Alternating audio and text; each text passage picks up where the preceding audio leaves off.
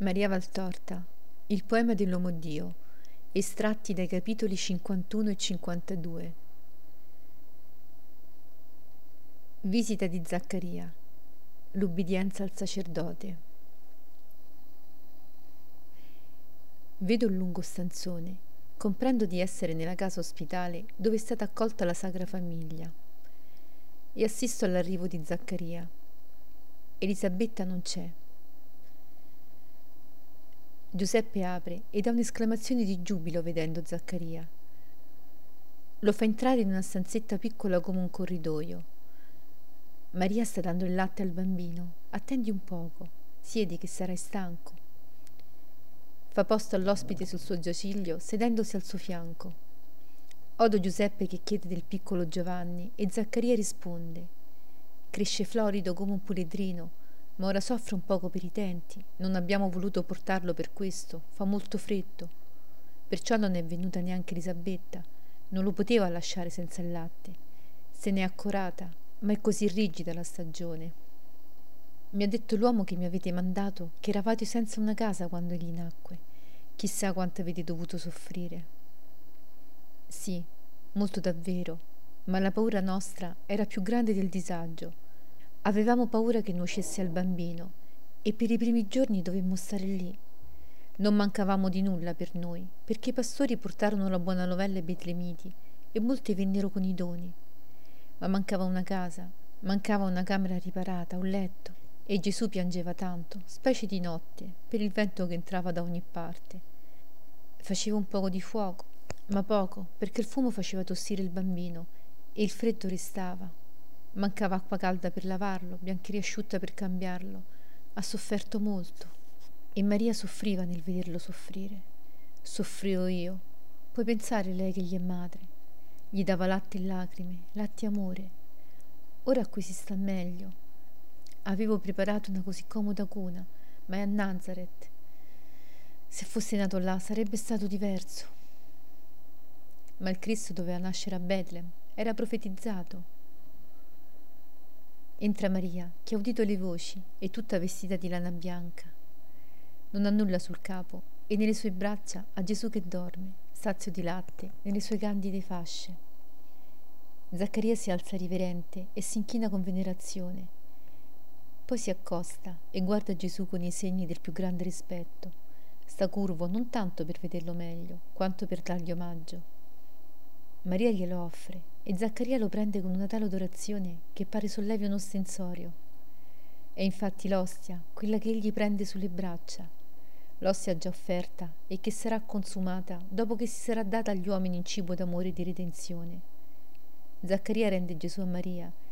Si siedano tutti e Zaccaria ripete a Maria il motivo per cui Elisabetta non è venuta. Si alza e va fuori e torna con i suoi doni una morbida coltre di lana tessuta a mano e dei legni delle piccole vesti, miele, candidissima farina e burro e mele per Maria e focacce impassate e cotte d'Elisabetta e tante altre cosette che dicano l'affetto materno della riconoscente cugina per la giovane madre. Direi a Elisabetta che le sono grata e a te pure sono grata.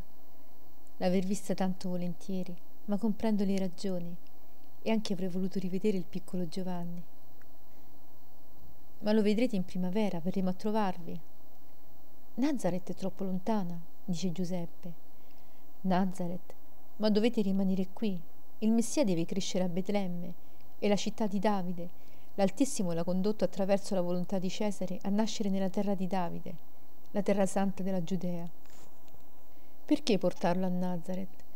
Domani questo bambino dovrà essere il salvatore del suo popolo non bisogna che la città capitale sprezzi il suo re perché viene da una terra che essa disprezza.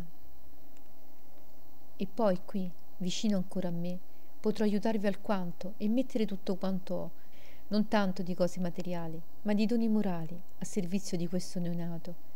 E quando sarà in età di capire, sarò beato di essergli maestro come il mio bambino, per ottenere poi che fatto grande mi benedica Dobbiamo pensare che egli è destinato a tanta sorte e che perciò deve potersi presentare al mondo con tutte le carte per vincere facilmente la sua partita. Egli certo possederà la sapienza, ma anche solo il fatto che un sacerdote gli sia stato maestro lo renderà più accetto ai difficili farisei ed agli scribi e gli spianerà la missione. Maria guarda Giuseppe e Giuseppe guarda Maria. Sopra il capo innocente del bambino che dorme si intreccia un muto scambio di domande e sono domande velate di tristezza. Maria pensa alla sua casetta, Giuseppe al suo lavoro. Qui tutto è da rifare. Qui non c'è niente di quelle cose care lasciate là e preparate con tanto amore per il bambino. E Maria lo dice. Ma come facciamo? L'abbiamo lasciato tutto. Giuseppe aveva lavorato tanto per il mio Gesù. Aveva lavorato di notte per poter lavorare per gli altri di giorno e guadagnare così tanto da poter comprare i legni più belli, la lana più soffice, il lino più candido. Aveva costruito alveari e aveva persino lavorato da muratore per dare un'altra sistemazione alla casa. Giuseppe può andare a prendere ciò che avete lasciato. E dove metterlo? Tu lo sai, Zaccaria, che noi siamo poveri. Non abbiamo che il lavoro e la casa. Ma qui Lavoro ne troveremo forse, ma avremo sempre da pensare ad una casa. Questa buona donna non può ospitarci continuamente. Per me non è nulla. Penso al dolore di Maria, al dolore di non vivere nella sua casa. Maria ha due lagrimoni. Penso che quella casa le deve essere cara come il paradiso, per il prodigio che ivi vi si è compiuto. Parlo poco, ma capisco tanto non fosse per questo, non mi cruccerei. Lavorerò il doppio, ecco tutto. Sono forte e giovane per lavorare il doppio di quanto usavo e provvedere a tutto.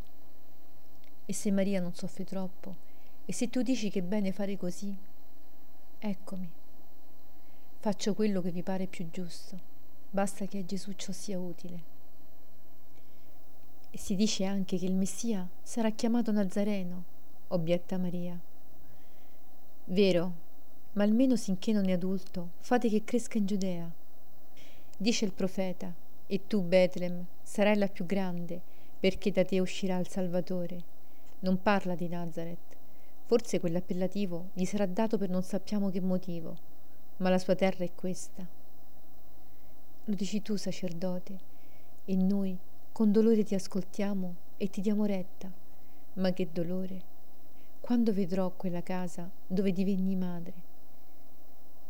Maria piange piano e io capisco questo suo pianto.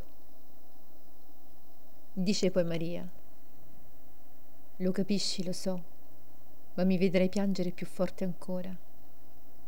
Per ora ti sollevo lo spirito mostrandoti la santità di Giuseppe, che era un uomo, ossia che non aveva altro aiuto al suo spirito che la sua santità. Io avevo tutti i doni di Dio nella mia condizione di immacolata. Non sapevo d'esserlo, ma nell'anima mia essi erano attivi e mi davano spirituali forze.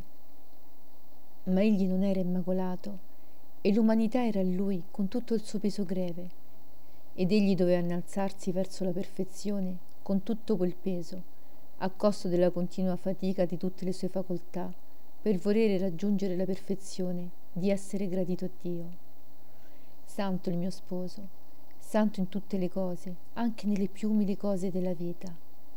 Santo per la sua castità d'angelo, per la sua onestà d'uomo, per la sua pazienza, per la sua operosità, per la sua serenità sempre uguale, per la sua modestia, per tutto. Essa santità brilla anche in questo avvenimento. Un sacerdote gli dice, è bene che tu ti stabilisca qui. Ed egli, pur sapendo a quanta maggiore fatica va incontro, dice, per me non è nulla, penso al dolore di Maria, non fosse per questo, non mi cruccerei per me. Basti che ciò sia utile a Gesù. Gesù, Maria, i suoi angelici amori. Non ha amato altro sulla terra questo mio santo sposo, e a questo amore ha fatto servo se stesso lo hanno fatto protettori delle famiglie cristiane e dei lavoratori, ma non solo, degli agonizzanti, degli sposi, degli operai, sibbene anche dei consacrati si dovrebbe farlo. Quale fra i consacrati della terra al servizio di Dio, qual che sia, che si sia consacrato come lui al servizio del suo Dio, accettando tutto, rinunciando a tutto, sopportando tutto, compiendo tutto con prontezza, con umore costante, come egli fece. No, non ve n'è. E un'altra cosa ti faccio osservare, anzi, due. Zaccaria è un sacerdote, Giuseppe non lo è, ma pure osserva come colui che non lo è ha lo spirito in cielo più del sacerdote. Zaccaria pensa umanamente e umanamente interpreta le scritture, perché non è la prima volta che lo fa si fa troppo guidare dal suo buonsenso umano. Ne è stato punito, ma ci ricasca ancora, benché meno gravemente. Aveva detto per la nascita di Giovanni, come può avvenire se io sono vecchio e mia moglie è sterile? Dice ora, per spianarsi la via, il Cristo deve crescere qui. E con quella radichetta di orgoglio che persiste anche nei migliori, pensa di poter essere lui utile a Gesù non utile come vuole esserlo Giuseppe servendolo, ma utile facendogli da maestro. Dio lo ha perdonato per la buona intenzione, ma aveva mai bisogno il maestro di avere maestri? Io cercai di fargli vedere la luce nelle profezie, ma egli si sentiva più dotto di me e usava questo suo sentire a suo modo. Avrei potuto insistere e vincere, ma ho rispettato il sacerdote per la sua dignità, non per il suo sapere. Il sacerdote è generalmente sempre illuminato da Dio, ho detto generalmente. Lo è quando è un vero sacerdote. Non è la veste quello che consacra, è l'anima.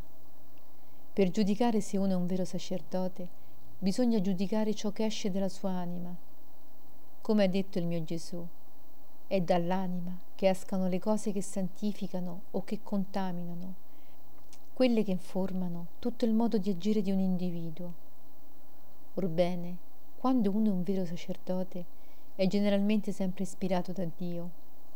Degli altri, che tali non sono, occorre avere soprannaturale carità e pregare per loro.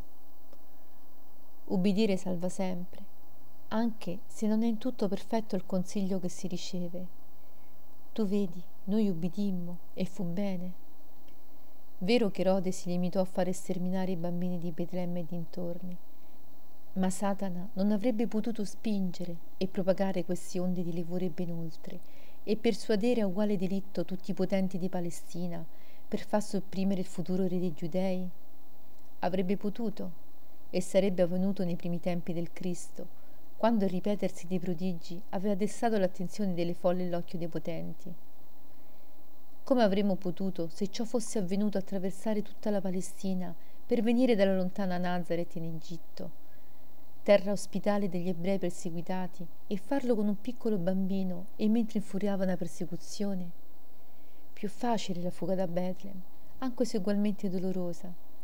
L'ubbidienza salva sempre, ricordalo e il rispetto al sacerdote è sempre segno di formazione cristiana.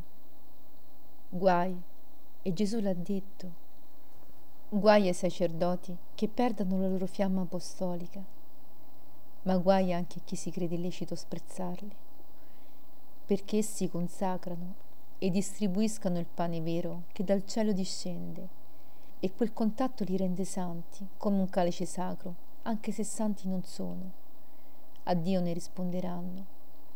Voi considerateli tali e non vi curate d'altro. Non siate più intransigenti del vostro Signore Gesù, il quale al loro comando lascia il cielo e scende per essere elevato dalle loro mani. Imparate da Lui e se sono ciechi, se sono sordi, dall'anima paralitica il pensiero malato, se sono lebrosi di colpe troppo in contrasto con la loro missione, se sono dei Lazzari se sono dei Lazzari in un sepolcro, chiamate Gesù che li risani, che li risusciti. Chiamatelo con il vostro orare e con il vostro soffrire, o anime vittime. Salvare un'anima è predestinare al cielo la propria, ma salvare un'anima sacerdotale è salvare un numero grande di anime, perché ogni sacerdote santo è una rete che trascina anima a Dio. E salvare un sacerdote, ossia santificare, e creare questa mistica rete. ogni sua preda è una luce che si aggiunge alla vostra eterna corona.